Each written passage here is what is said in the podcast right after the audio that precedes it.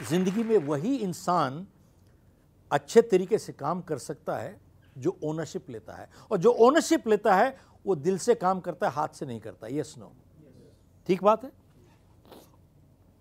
सो so, अगर कोई भी काम हमें निपुणता से करना हो तो हमेशा दिल से करना होगा हाथ से नहीं कर सकते।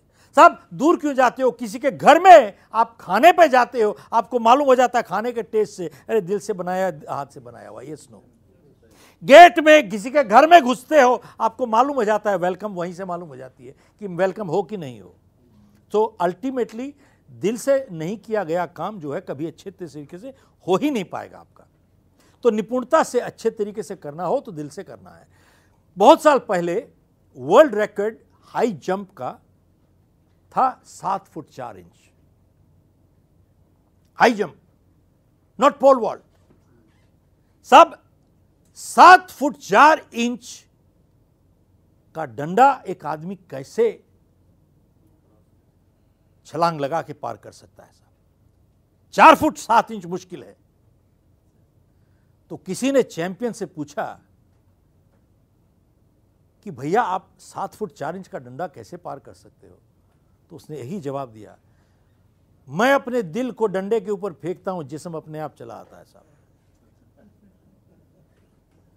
मैं अपने दिल को डंडे के ऊपर फेंकता हूँ, जिसम अपने आप चलाता है। तो इसका मतलब यह है, बेदिले से ज़िंदगी में कुछ करोगे, असफल रहोगे।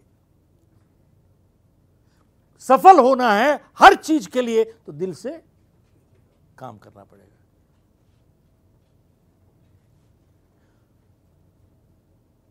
और उसके लिए मेहनत भी होती है, अभ्यास भी होता है। एक बारी वर्ल्ड फ़ेमस वायलिनिस्ट थे, उनका नाम था फ्रिट्स क्राइसलर तो अपना कॉन्सर्ट खत्म करके चलने लगे तो एक महिला ने उनको रोका क्राइसलर साहब। आप जिस तरीके से वायलिन बजाते हैं, मैं अपनी ज़िंदगी देना को तैयार हूँ ऐसा वायलिन बजाने के लिए।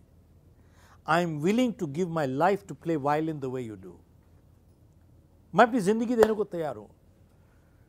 तो फ्रिट्स क्राइस्टर ने कहा कि, मैडम, मैंने तो मैंने तो अपनी ज़िंदगी दे दी, लेकिन आप नहीं देंगे अपनी ज़िंदगी। कहता है, मैं अगर एक महीना प्रैक्टिस नहीं करता हूँ, मेरी ऑडियंस मेरी परफॉर्मेंस में फ़र्क बता देती है साहब। मैं अगर एक हफ़्ता प्रैक्टिस नहीं करता हूँ, मेरा परिवार मेरी परफॉर्मेंस में फ़र्क बता देता है।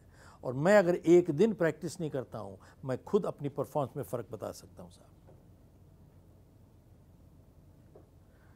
यही फ़र्क है जो इंसान निपुणता से काम करते हैं। और यही फ़र्क है एक मजदूर में, एक कारीगर में और एक कलाकार में। किसी ने पूछा कि साहब, इसमें फ़र्क क्या है?